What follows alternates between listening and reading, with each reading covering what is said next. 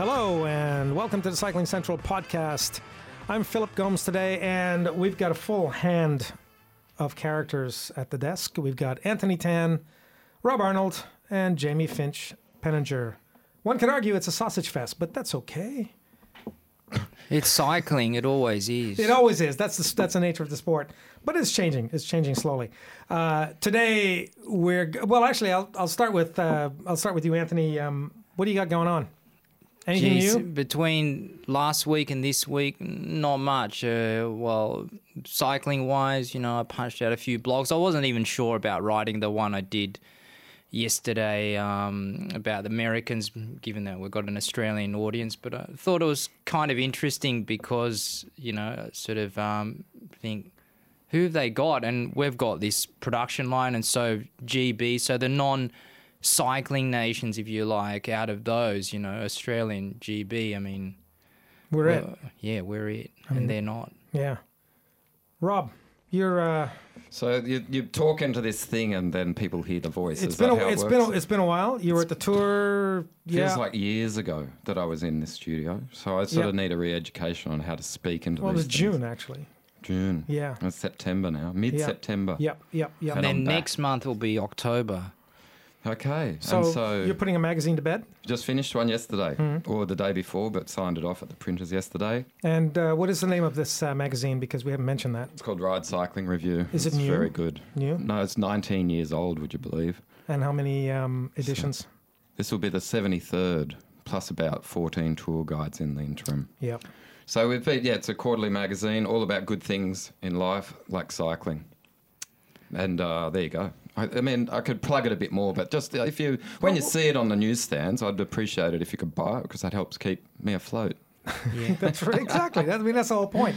And look, there's there's actually quite a, quite good long form stuff. It's it's one of the one of the interesting things about say the collected media today is that you know we're so heavily focused on short form, and I must admit that I'm part of the problem. If you want to discuss, you know, describe it as a problem, because we I do web, mm. and you know our articles by the nature of the of our particular medium. Uh, you know, work best as, as shorter, shorter, shorter features and shorter articles. But uh, this is where print has its place, is in providing us space for long form, um, more sort of contemplative consumption. I think that I put a message out that we'd finished the magazine and someone said, oh, I'm still reading the old one. And to be honest, in we it's a quarterly, so we put in about one hundred thousand words in a magazine, which is quite surprising. It's a big, big issue. It's a, it's a book. It's a book. Yeah. But uh, in the current issue, or the one that's just about to be printed, there's an eight thousand word feature by Nicolò Razoviev, which is the continuation of his uh, series of uh, uh, Soviet cycling, what it was like in the eighties. And I think that's been fascinating. And it continues. It's got no end in sight, to be honest. But it's good writing, and it's an interesting um, perspective, first-hand perspective of what it was like in the Soviet atmosphere. Mm. And um, anyway, print allows that, but I also try to, you know, diversify. We did uh, some things with S B S at the Tour de France this year where we were doing some tech features yep. with uh, with Cycling Maven, and we do the podcast and we have online, and we do even, dare I say, we do some Twitter once in a while, Instagram, which is driving me batty at the moment. But anyway, that's another story altogether. It was good. Yeah, yeah, sorry. It was good to see you on the on the video. Um, Cycling Maven was putting out some videos at the Tour de France, and you're quite the star on the on camera. Uh, I tried to keep it cameo. Tried to sort of be in like the background. Hitchcockian. Yeah, like it was because it's Mark's gig, you know.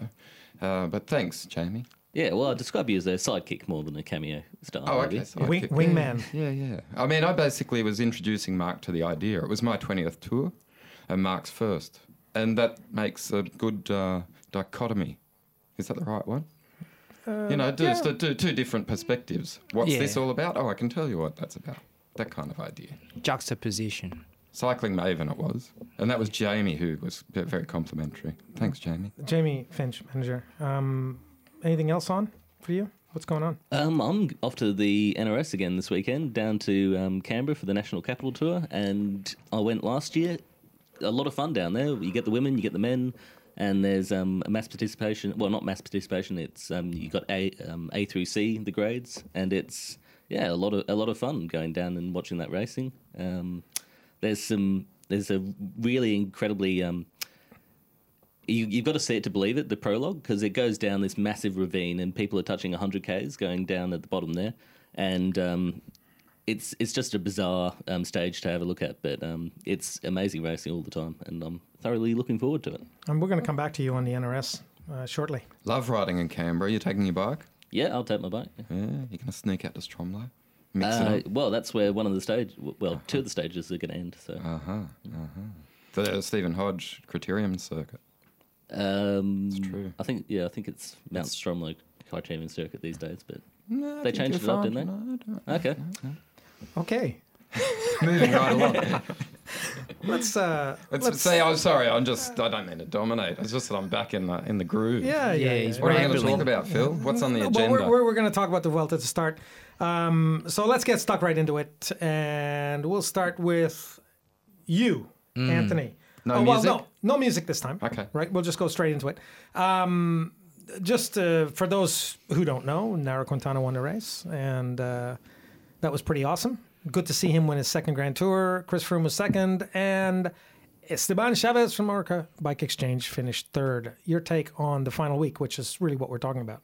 Well, I guess just on the whole tour, I thought it was the best Grand Tour of the season. Uh Froome, well, we can certainly say he, he lost the tour on the stage to Formagar when he was ambushed by, firstly, Contador and then Quintana and his guys. So, I mean, that was a a masterstroke, which, uh, you know, people will be talking about ten, twenty years' time. Uh, and then Chavez, you know, coming... doing his audacious move. It's, yeah, as uh, Neil Stevens said... Uh, afterwards, it wasn't just the tactics, it was also the implementation. You can have the tactics, but if the guys can't um, implement it and they execute it, I should say, then, you know, the tactic is worthless. So uh, it bodes well, really, really well for O G E, you know, a team with... O B E, O B E, sorry, yeah. You know, a team with a third of the budget of Sky uh, pretty much have a fairly... similar lineup of, of guys. You know. One of the things that struck me in this race, uh, you mentioned you mentioned three ambush points in in uh, in the Vuelta. So one of the things that struck me this time around it was that uh, all things being equal, I mean, so many riders are so close in ta- in terms of ability, talent, training, techniques, the whole deal. Now there's very little that separates them really. So in some ways, there was an argument earlier about uh, about technology and power meters and that sort mm. of thing, which which was uh, initiated by Nairo Quintana. But now I'm looking no, at it. No, no, no. It was initiated by me.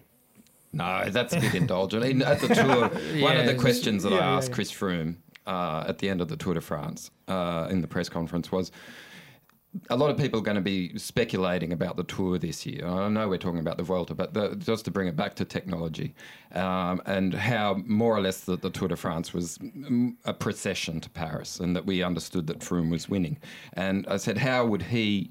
spark things up a little if he were the race director? And then I nominated, could we ban power meters? Would that have an impact on racing? And then that's been, that topic's been raised again at the Vuelta by Movistar, and it's been quite a prominent feature of discussion. And and Froome just sort of said that he didn't use his power meter very much in racing, so that in training it's a valuable thing. So I said, but I'm talking about the racing, to animate the racing, how would it be? He said he hopes that they don't ban it. So that's the the winner of the Tour de France's perspective, the runner-up of the Vuelta's perspective, is that he doesn't think it will alter it that much, in that he still feels four hundred watts in his legs. But, and I raised that topic in the office the other day, and the discussion was around, it's the extra five percent. So you might understand around about what four hundred watts feels like, but it's what about when you need to push to four fifty, when you see the numbers and you're sort of wondering. And it's those, uh, just those minor percentages that make a big difference. Mm. So that does have a play on tactics. Does it's, that make sense? It sounds slightly yeah. hypocritical though, Rob, went because it sounds like he said to you that he doesn't want the meters banned, but mm. and the same time he says he doesn't use them uh, that much in racing. Yeah, but that that's a pro that's pro sport, isn't it? Everyone contradicts themselves all the time. But yes, the thing about the Vuelta is it shows that we can talk about power meters all we want, mm. but tactics still matter. That's right. Right? That's so we because point. we had three important mm. points at the Vuelta where the tactics were pretty much everything. And they were racing and, with power meters. They were yes. definitely part of the race. So. Yeah. Mm. So what would you do, Jamie? Oh, I, th- I thought we covered it fairly well uh, last week, actually. But um, I, I would I would keep power meters in. I think they're just another form of technology. We shouldn't shy away from it. And it's at the moment, Team Sky are utilising it better than others. But I don't see why the other teams can't um, up their game in that area as well. But do we think that do we think that what the Vuelta showed, the fact that we had three three points in the race where riders were prepared to take a chance, mm. to me that felt like a shift. Right, and maybe this is some because the tour we were talking about the tour and the tour was pretty much stalemate all the way through, mm. and it seemed like the riders came into into the Vuelta with a much different attitude, mm. much more different, a much different point of view, and they're prepared to chance it. Is it because maybe the stakes in the Vuelta are considered less than the tour, or maybe we have seen something that's actually going to happen in the future where we'll, we'll, riders will just say, you know what, I really want third place, or you know what, I really don't care if I finish third, I want to finish first. Well, I think there's an argument for both, Phil, because if you look at the top four, who finished fifth? I can't remember. Talansky. Tal- mm. Yeah, so if if you look at the top four, out of those four, they had already, you know, Contador's won seven Grand Tours, you know, Froome's he won the Tour de France this year, Chavez finished second at the Giro, so they didn't have as much to lose as someone who had done nothing previously. I think it might have been a different dynamic, but then um, you know, yeah, Chavez is is young, and Froome is well, he's, he's he reckons he's got another four or five Tours de France left in him. He, whether he won the Tour or not, uh, yeah, perhaps the time of year, uh, sort of last chance saloon for the Grand Tour riders. Yeah, they're prepared to risk more, you could say. So power meters, power meters, or or not. I, I don't, I don't know. The stage of Formagar, you could. I didn't, I didn't see them really looking at power meters that much. I saw just panic, and that was and that's racing. What made it so yeah. great. But it's also the dynamic of the course, and it, it's clear that the Vuelta organised. I mean, everyone who goes to the Vuelta just says it's it's crazy because you just basically you, you get to the finish and you're like, my God, I'm out of breath driving here. And most of the, the finishes seem to be uphill and steep and brutal. And, and they must drive around Spain trying to find the, the highest, deepest, nastiest climbs. And and there was a post-race discussion about maybe toning it down a little bit. I mm. mean, do we want that given the fact that the Vuelta threw up what it did this year? I think we can see more stages for sprinters because we didn't get any sprinters on the start line um, at... well, on the start line of the Vuelta at all. Um, we saw guys like Gianni Meersman, Magnus Cort, both multiple stage winners. I mean, good on them, but they're not the top tier of sprinters at the moment. Uh, th- but when there's a... Usually the Vuelta has a great attrition rate because the worlds are usually closer to the Vuelta. So it comes to stage fourteen, fifteen, and the guys who are in contention for the world suddenly, poof, they're gone from the... But this year, when you've got uh, what we everyone is calling a, the potential of a, a flat... sprinters course for the worlds in Qatar, uh, they th- th- so that there is a the play in the season that works off that as well. You know, like if all of the sprinters did go to the Vuelta, they'd be gone by the two week mark anyway. Yeah, well, I think that's part of the thinking um, that they wanted to go to the Tour of Britain instead and um, mm-hmm. do the do the stuff there, and maybe um, go to the Canadian races as well, um, Quebec and Montreal. And we saw quite a few sprinters go there, like um, Sagan was there, obviously did very well. Um, I think in terms of racing and what makes it more interesting in the, at the Vuelta, you've got young guys who turn up for their maybe their first Grand Tour ever, who get their um, blooding in the Vuelta. You also get very tired t- um, teammates in the Vuelta. So, for instance, Sky had a, a pretty ineffective team we saw at the Vuelta with um, a number a number of riders essentially unable to support Froome, and he was by himself.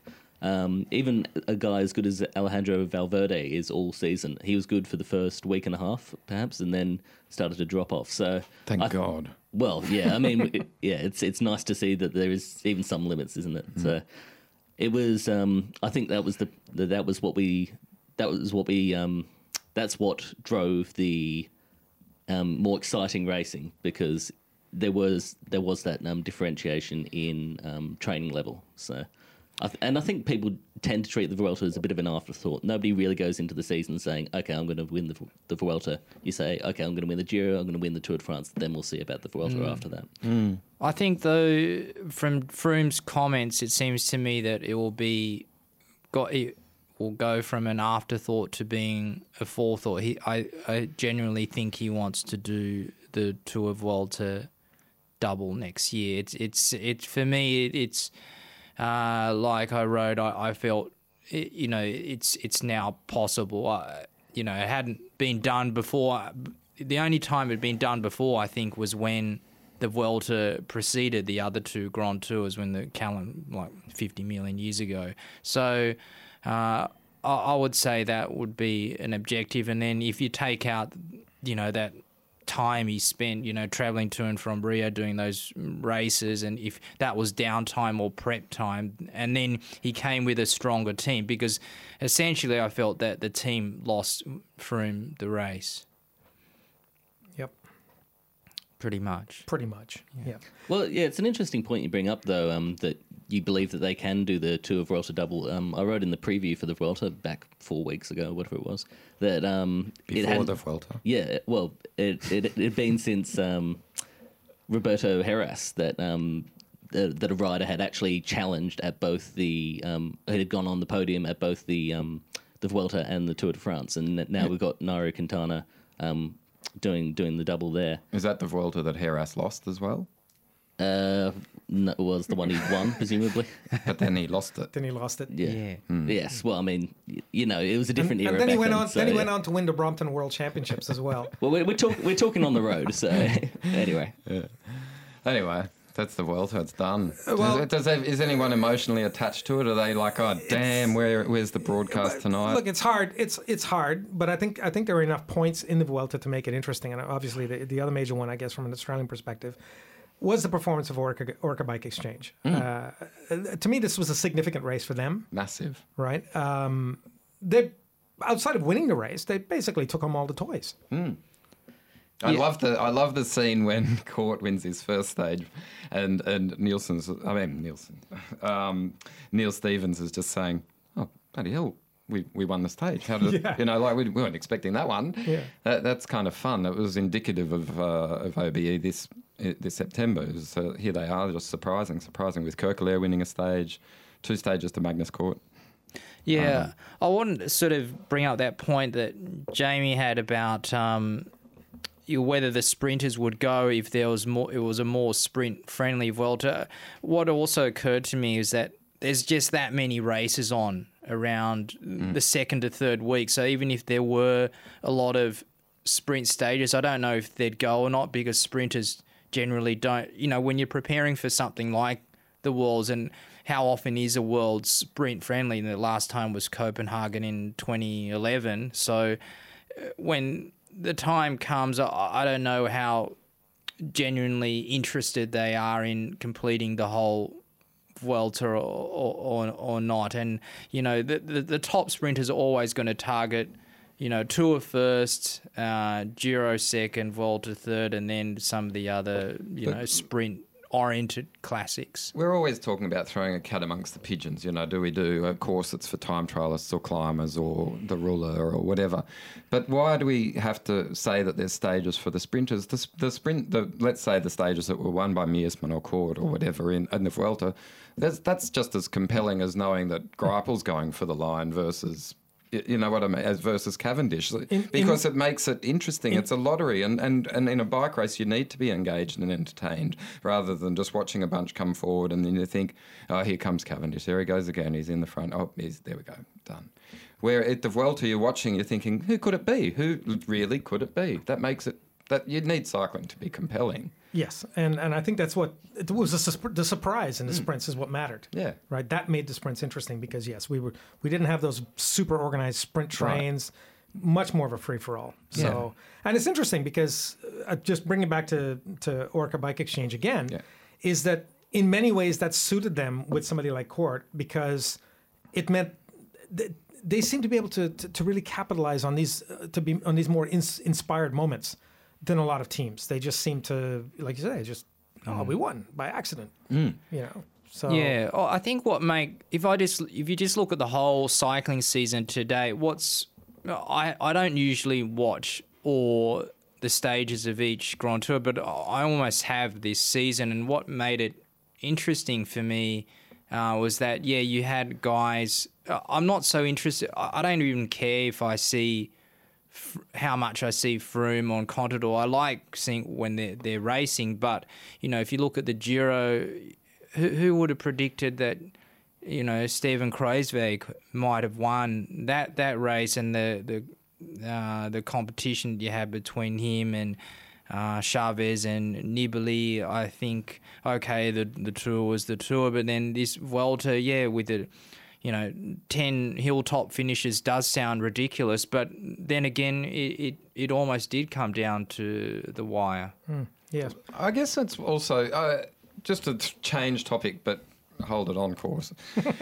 There were a couple of opportunities change to watch. And continuity. There were a couple of opportunities to watch the Tour de l'Avenir stages this year. And, and I did, and I found it really fun, because you know of these guys that are coming through the ranks, and there were quite a few Australians in the mix, and uh, we won a stage in the final week. And yeah, we came. Nick, Nick Schultz won a stage. And, and, and it was interesting, but it was fun to watch because you had no idea really what their strengths were. So you didn't know who was going to come to the fore. Whereas if you're watching pro cycling at the at Grand Tour level, you have an understanding of who's in the field and who can, we can expect to come to the front and how it how it will play out.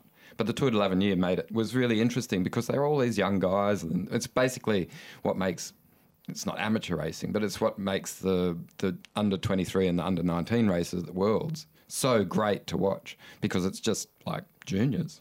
Let's mm. just go for it. Yeah, um, actually, Tony, you, you mentioned your blog um, earlier, and what the next generation of Americans is going to be. If you're going to look for the next generation of Americans, look at Adrian Costa and Nelson Paulus, who both did really well at the Tour de l'Avenir. I can't quite say it properly. L'Avenir. L'Avenir, Tour de l'Avenir. That'll do it. Anyway. Right on the money. And um, for, for Australia, I mean, we had Lucas Hamilton come second on that final stage. He's a great climber. Michael Storer is an absolute beast on the on the bike. He's going to be one to definitely... Um, pencil it into your notebooks and keep it in, keep it in there for a while. Yeah, really. And I think it shows that there's a real uh, emergence of climbing Australians. You know, it used to, long ago, it used to be always sprinters, you know, in the Hank years, Hank and Robbie and, uh, you know, this, this sort of ilk. But now the names that you've just mentioned, Lucas Hamilton and Michael Storer, they put on a great show in the Tour de l'Avenir. It was fun to watch, you know. And even though they are power meter watching and they're riding on watts and they know what they can put out, and they, they went over the Col de Juplin on that last stage, and they went to La Toussuire, and, and it was so there were significant climbs, but it still was engaging to watch. But I think that what you've just said reminds us is that Chavez came from Tour de l'Avenir, Nairo Quintana came from Tour de l'Avenir. Now we've got Australians climbing well in Tour de l'Avenir. They're not just winning time trials or, or whatever. So I think Damien Howson in the past has had a few good Tour de l'Avenirs, and, and if he hasn't, he's certainly had a good Vuelta, uh, blah, blah, blah. There's well, yeah, well, Jack Haig's probably the best um, best performing Aussie in the Tour de l'Avenir in the past. He's finished second um, second once, and I think Robert Power was third mm. before that. And th- those two, another another uh, two really good climbers who are um, going to have a big future in front of them. Mm. Yeah. Yeah, I don't mean to stick the boot in too much to American cycling, but if you look at, oh, I will now because... Can you paraphrase your piece so that so that I yeah, understand what you're talking about? I didn't read you. Oh, ba- basically, you know, you look at the performances of uh, Talansky at the Vuelta, he's, in his, he's carrying on like he almost won the race, oh. you know, you know, and then you've got Van Garderen, you know, finishing fifth in twenty-four, twelve and fourteen, and uh, those performances don't really inspire any confidence in me. And then if you look at Trek Segafredo and Cannondale uh, Drapak, you know, the two American teams, who who have they hired for their G C guns? Well, Trek is hiring Contador, and Cannondale, you know, they're now banking on this young kid called Hugh Carthy, you know. So for me, that's indicative of, you know, you got American or American-based teams not having a, you know, an American. I'm not saying they definitely should, like just like O B E have uh, Chavez, but at the same time, you know, you, you do see these young guys like Howson. Howson could be a, a great G C rider, but he's not going to be. You don't think so? No, okay. I, th- I think I think he's he's set. Because, mm. again, we, this comes back to O G, O B E's performance during the Vuelta. And, mm. you know, I think Damien. Damien showed that he is a, just an incredible bike rider. He, you could make the argument that he's still too young to know exactly what he, what he, what kind of rider he can be. But I think it's it's clear what direction he's headed in. He's he's a wingman. He's a super domestique. He's that's who he's going to be. Yeah, for me, for me, it's a bit too early to make the call. I mean, Jack Haig, you know, the, these guys, for me, that the the jury's still out. What what those those guys can do. Okay, well, th- this interesting. It's an interesting discussion. Actually, it allows us to kind of segue into something Jamie wrote about uh, just today on the website, which is a bit of an update on what's been happening with the National Road Series. And it's significant because these riders that we're talking about, the Australian riders specifically, have all ridden uh, in the National Road Series at, at some point. I mean, Jack's been very prominent in the past. So uh, tell us what's actually tell us what's going on there, because this is super important, I think, mm. f- for Australian cycling development. And right now, it just seems that we're nowhere near making any progress. Yeah, well, I'll give you the history rundown. Um, Back in June, June eleventh uh, of last year, two thousand fifteen, um, there were a number of races um, announced that they wouldn't be running in that year. And at that stage, Cycling Australia announced uh, a review process would be undertaken. And I and I caught up with Nick Green at the at the um, at the road cha- uh, the road nationals in um, Ballarat and put the question to him. How cornered how, him. You cornered him in the start line. Oh didn't you? Yes, I, I know. There's some. Put the pressure on. As, as you can corner someone who is about twelve foot tall. Investigative journalism. Yeah. Oh, well, anyway, so it's about the only antagonistic interview I've, I've ever done, actually. And um, I put the question to him how it was going, and I was surprised to learn at that time that nothing had happened um, at all with the review, and. And that, and, then, and that was when? That was in January? That was in January. We're in September. And um, since then, they've announced a working party, which has oh, some good. pretty it has some pretty good names on it, um, and from a wide variety of um, cycling stakeholders, and and that has been going quite well from what I've he- from what I've heard. And I've got some quotes from Andrew Christie-Johnston. Um, John, he's part of the working party. He's part of the working party. John Layton, who's also part of it, and there was a quote from Kevin Kelvin Rundle, who wasn't part of it, but he was giving the team manager's perspective um, of the women's teams and and just telling what what it was like trying to prepare for a season without knowing what's going to happen next year, which, you know, is a, is a nightmare because you're trying to outlay the money at this stage of the season, you know, to looking forward to next season. You don't know if it's happening yet. No. You don't know what, what's going what's going to be part of it. You don't know how many race days you're going to be doing. You don't know if you're going overseas. So it's a bit of a... It's a bit of a cluster schmozzle at the moment. And it's a it's lost season, a fully, completely destroyed, lost season for the N R S. Like, yeah. It has to be. And someone has to start being held accountable. Everyone's just shy, but just gun shy of, of accusing anyone of, of not managing the role.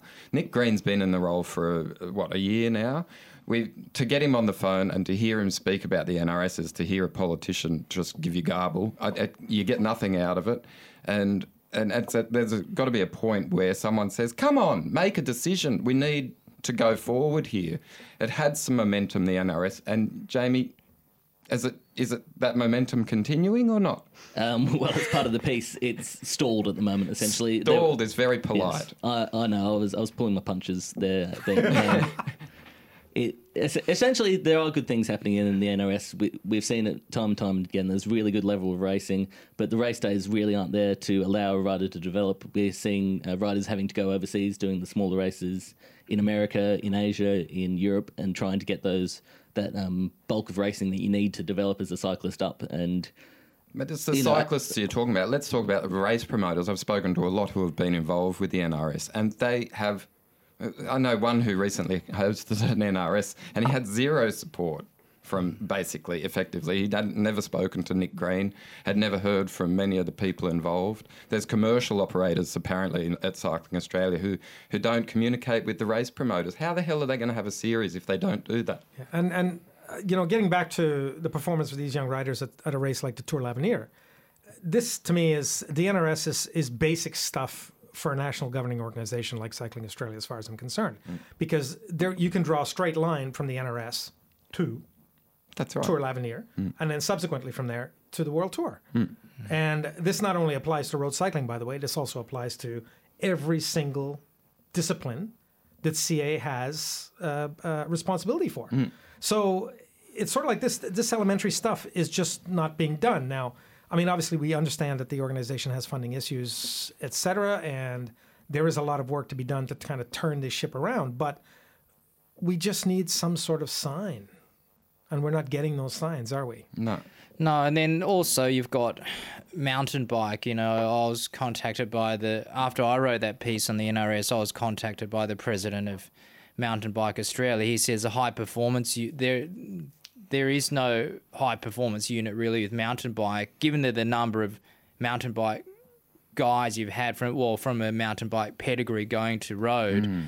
You know, there's, he, he told me there's something, they, they they get a tenth of the funding of road and, and track. So there's an, then lies another problem. For, for me, the N R S is symbolic of a more of a, there's more off-season than on-season, if you like, and uh, I, I can't really see it being improved, actually, because Nick Green, yeah, he's he, he's done jack.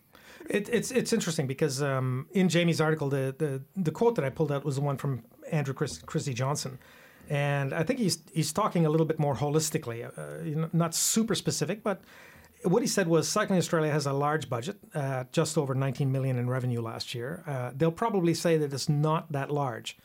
We need to refocus on where to invest the money, maybe away from things like the Olympics to the N R S, where we already develop a lot of top-level athletes and have the potential to grow the talent pool even more, which will help us at the next level as well.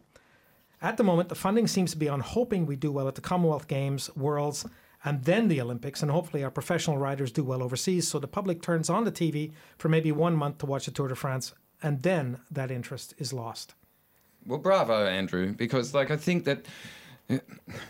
I started a discussion about the, the, the, the pointlessness of the Olympics, and it's it, in in cycling terms, and mm. I, I it's I can't conclude it because it's far too long, and it's uh, it sounds very negative just to say that it's pointless. It's not pointless. I love the team pursuit. I love the road race at this year's, the both road races at this year's Olympics. I there, there's so many things about the Olympics that I find engaging. But when uh, on the first weekend I tweeted, I love the Olympics, I hate the Olympics. I love the Olympics, yep. I hate the Olympics. Yep. Uh, that's how I feel about it. When it goes on, it, when it's good, it's great. But when it's um, uh, But when everything is pooled into that as the end goal, there's a big problem. I, I absolutely agree with Andrew Christie-Johnston is that we have to have to change the funding model. And that's not Nick Green's fault. Everyone who's getting funding at the moment is is endorsing that the funding spend is correct because they're, get, they're keeping their jobs. They're going to say that, of course. Anyone who's going to say that their employer's doing the right thing. But... Uh, the, it's got to go to the Sports Commission who provides the funding, and the Sports Commission has to say, what do we want out of our funding for sport? And my take is that it's much better to have school children being able to race their bikes and get the love of cycling and feel fit and uh, and, and, and get all of the benefit of sport. That's much better than watching one person stand on the podium once every four years or a team or whatever.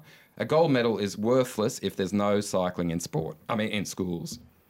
I, I think it's too big a topic to canvas in a fifteen-minute discussion. Uh, yeah, but, uh, you know, would would those guys who are graduating from either the N R S to World Tour or A I S to World Tour, would they be able to do... Sorry, would would the guys who are graduating from A I S to World Tour, would they be able to do that without the N R S? And I, I would say no. There would be a bigger pool of talent if there were more people riding bikes. Mm. I, I will I will say this on the general topic. Um, N R S, we've seen guys like Richie Porte come through there. We've seen guys like Pat Bevan um, come through. Um, more recently, Chris Hamilton is going is going off to um, going off to the World Tour as well. Um, that wouldn't happen w- without the N R S being present. Um, on the Olympics, I do I do fundamentally agree with you, Rob. Um, we spent thirty-four million dollars um, trying to get the high-performance athletes at, at the Olympics over the last four years. And a, a lot of that, let's be clear, it, it benefits the World Championships. And yeah. There's been one hundred World Championship medals across the board since the last Olympics for Australian uh, para- uh, athletes, mm. Paralympians and... And uh, yeah, and and uh, you know, able bods and everyone, but mm. they should say that the World Championships are a priority. Yeah, I mean, and it is, and it, it isn't quite that priority at the moment. I was speaking. I mean, I did an interview with um, Bec Wiasak not so long ago, mm. dual world champion, and um, she was absolutely gutted to miss the Olympics because that is what everyone is building towards and what everyone um, has been told this is your um, this is the one moment in four years that matters. And um, I know you got Luke Davidson um, at, at Ride um, now. And yeah, he works for me. He's yeah. the world champion. And uh, exactly. He, and he didn't get selection for the Olympics, and he had to get on with his life. Mm. And it's and it's just so much pressure into that one moment, and we've we've seen that, you know, careers are made and broken on that moment. And if you and if you go into road, for instance, you've got mm. an entire season where mm. you know, if you fail one week, okay, you pick yourself up, you do you do okay the next. Mm. I mean, it's not it's not quite as, you know, cutthroat, I suppose, and it's a bit more of a healthy community, I think. And that's the nature of the beast that is track cycling, though. If you try and get some of these sports psychologists at the A S or whatever to try and convince the athletes that, uh, you know, the World Championships is, you know, it's it's it's really important, and, you know, don't put so much emphasis on the Olympics, they they, they won't believe that. I mean, it's it's it's not going to happen. I mean, this is simply... Uh, They're, they're saddled with their situation by the, the their choice of profession. Sorry. Well, mm. That's, uh, I'm sorry. You unleash, what, you, a, you you open mean, a can of worms yeah, if you yeah, talk yeah, about the know. Olympics with me in the room. I'd, yeah, yeah. Because it, it, it, well, it I'm, is I'm, good, I'm, but it's also so bad. Like uh, the I, hangover from Rio is, uh, I, I've forgotten about Rio altogether. I, I, and look, you know, I'm I'm a noted Olympic basher, so it's, you know, I, I don't think much of the games anymore. There was a time in my youth where I was I was very much motivated uh, by the yeah. Olympics and really looked forward to it. Yeah. But I think as time has moved on, um, I think the entire event, all sports across all disciplines, maybe yeah. with the exception of track and field, um, uh, athletics, uh, the Olympics has, has lost a tremendous amount of relevance. And I think... I, I think that you, you're spot on. It comes with age. Yeah. And, mm. and look, we understand a little bit more about the complexities of, of how the Olympics works and and really what it draws out of cities and, and, and nations. And, and it's it's all become too much. It's too big. It needs to be scaled back. It needs to be refined. Um, Make it amateur again. And I think, I think what it does to sport is, to many sports, individual sports, if we look at cycling specifically, is it distorts priorities. Yes. That's what it does. And that's probably my main objection to the Olympic Games uh, as it relates to cycling, is that it has distorted the entire sport, and it does that once every four years, and I just have never felt that that's acceptable. I just no. don't think it's acceptable anymore. So anyway, I watched oh. Chariots of Fire again recently. Which is a brilliant. Watch it. It's yes. just it's totally worth yes. watching because just f- because it sort of goes back to the the core roots of what the Olympics ought to be. Yes. Well, but you could make the same argument that you made, Phil, about the Tour de France. Really, you know, that's that's a that's a beast in itself. Okay, it doesn't come once every four years, but really, the, the, what you're saying is not so different to it, it's, those people who who almost don't watch the Tour de France because they think it's just too big, too circus-like. Yes. I know two kids in my house. I really want to move I've got on. Two, I've got two young kids, and they were totally engaged by the Olympics. They loved it. And and they loved it because they got to watch all ranges of, of sports, you know, diving and gymnastics and all sorts of things. But but cycling is is it, it just it's diluted at the Olympics. It's it's I don't know. It's we cheered like the, it was very noisy in our house for the team pursuit okay. final. So we got a little bit messy here with with this discussion about the Olympics, but we were actually talking about Australian talent. So. I think it's I think it's important we discuss uh, one specific Australian specific Australian talent, which is uh, Matt Goss, who's just announced uh, uh, just at the weekend that uh, that he's retiring at the age of twenty-nine, uh, not without a significant um, palmarès. I mean, he's won Milan-San Remo in two thousand eleven, which is pretty bloody significant, and uh, has placed second at the World Championships, where he lost probably by what the tires width to Mark Cavendish. Mm. Um, what are we going to say about Gossie? I mean, how are we going to look at his career? Uh, well, when you just said twenty-nine, then I think that uh, says a lot. It says he's he, he had a lot of good years, perhaps even his best years ahead of him. But for, I don't know, he talked about tendonitis, he talked about lack of motivation, uh, all, all these things. I mean, this is these are all these elements which make a great cyclist, and at one stage or another he, he, he lacked the elements to, to make a great cyclist out of himself. And so anyone would be, or not, I shouldn't say anyone, but many cyclists would be happy with that career, but then also it's it's definitely a career left wanting. But it's interesting because in, in the piece that we've got on the site, uh, I might take issue with that a little bit though, Tanny, because he he described himself really more as a working class cyclist rather than a, than a rider with supreme talent. Hmm. Is, is that is that a good a good way to look at him? Or is it as is it, or is it as Tanny says, a talent wasted? I think the Goss example is a part of a broader discussion as well. Is what is to say, and we've talked about it before with um, I can't think of the example at the moment, but there's plenty of guys who have come along and had heaps of talent, and just decided that they didn't want to do it. And what's to say that just because you're really good at riding a bike, that you have to do it as a job? Eventually, the time comes, like Luke Davison in my office, where you just think, okay, I've had I've ridden my bike half my life, and I'm going to go and do something else. And Gossie's would, I'm sure, if he was winning, he'd be, you know, still more engaged by it. But the motivation must ebb and flow. And and spoke to Richie Porte not so long ago, and he loves his job. He loves riding his bike, but as soon as he's finished, he's probably going to walk away from cycling because he's, you know, he doesn't really enjoy the greater picture of pro cycling that much. Mm-hmm. And I think there's plenty of examples like that. And I don't.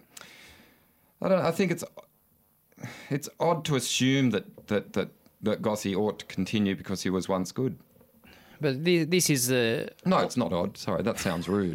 Yeah, isn't this? I mean, this is just the nature of your job. When you're doing a job, five days, six days, seven days a week, or whatever, you are going to go through ebbs and flows. So mm. it's a matter of getting through those to to also realise the good moments, and this is part of the mentality of those who manage to have ten-year careers, pro careers versus, you know, ones who have five years and or fifteen years or even twenty years. So, uh, you know, it's it's hard to say, yeah, I mean, Goss only know he, he knows himself better than any of us. And, uh, you know, it's perhaps, yeah, I mean, he's he's got another, what, at twenty-nine years old, he's got he's got forty years worth of work ahead of him, whatever he chooses to do. Yeah, it might be out of cycling.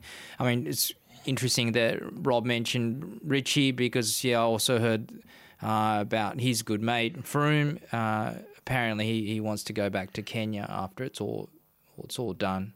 So yeah, right. I, I think, you know, if you're talking about Matt Goss going early, one name that springs to mind is Dale Parker.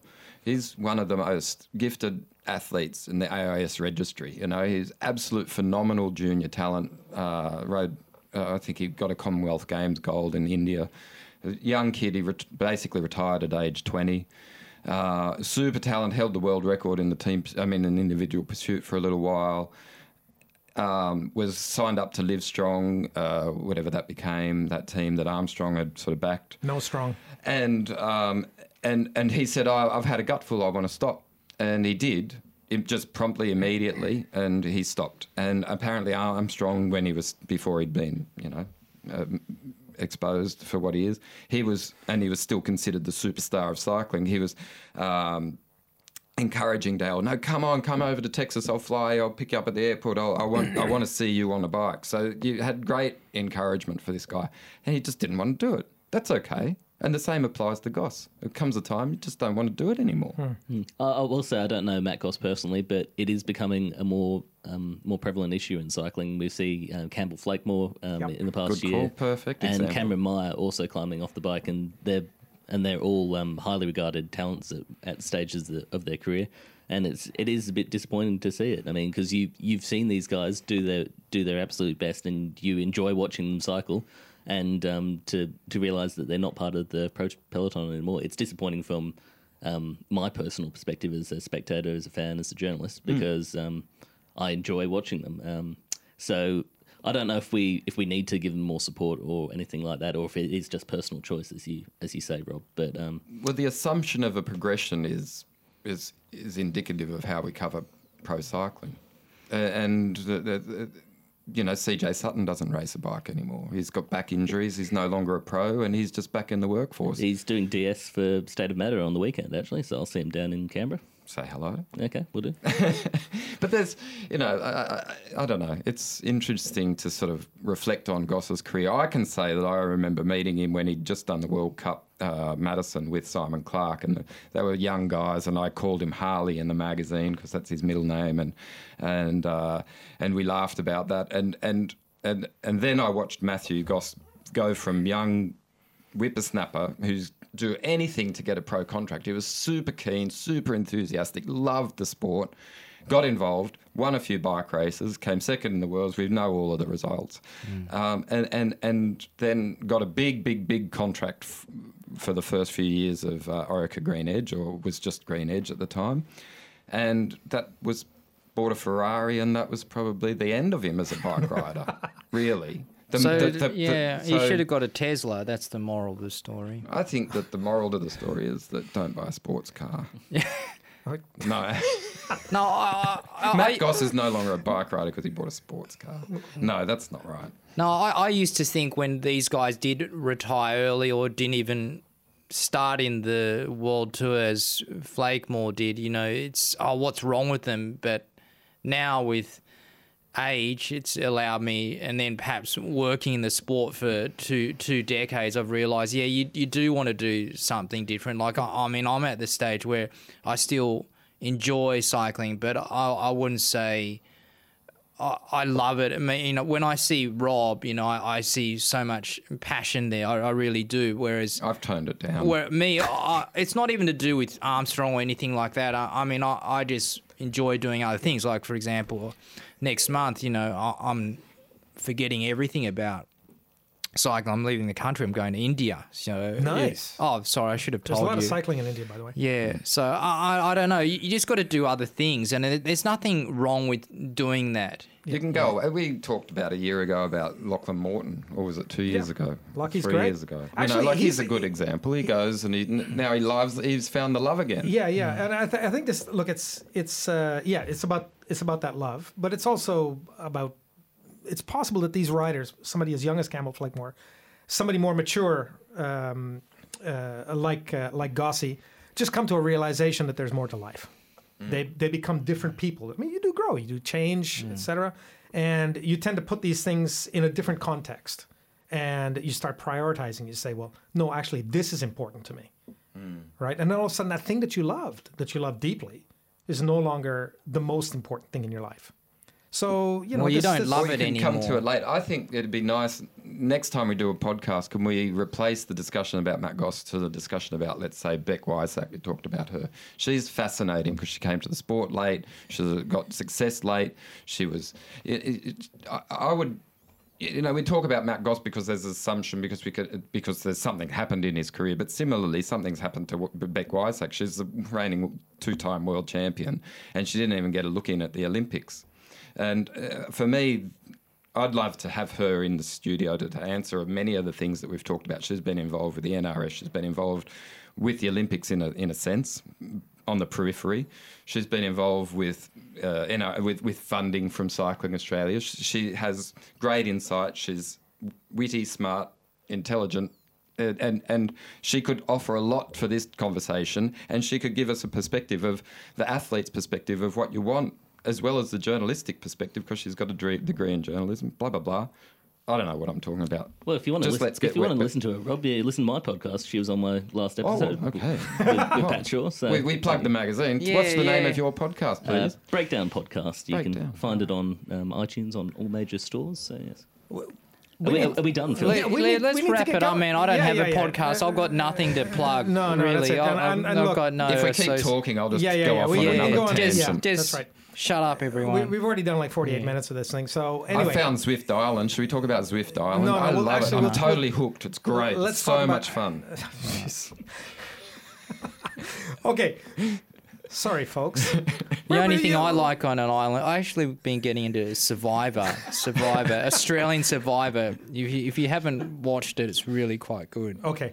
And on that note, we don't. I don't have anything to anything to. Uh, Maybe to Gossie should go to Survivor. He's got the beard. Yeah, he would be fantastic. Yeah, we can just give him a basketball like. And uh, if he like doesn't, Tom Hanks and, if he doesn't know. get into that, yeah. go Big Brother. And on that note, We don't have anything to uh, promote this week. Our next uh, live event will be will be uh, Giro Lombardia, and then um, following following from that will be the World Championships. But uh, so Lombardia it, before Worlds. Yes, before Worlds. What a strange yeah, right. season. Yeah. See, why does anyone uh, follow pro cycling? Okay, it's so We're, it's so silly. Let's, let's let's really get this wrapped up before we, we hit fi- the fifty minute Shut mark. Shut up, Rob. Right. So we're going to be back in two weeks, uh, and as you can tell, we've been in very discursive and conversational mode today, but uh, that's also a good thing to have in a, in a podcast. So let's uh, say goodbye now, and we'll see you in a couple.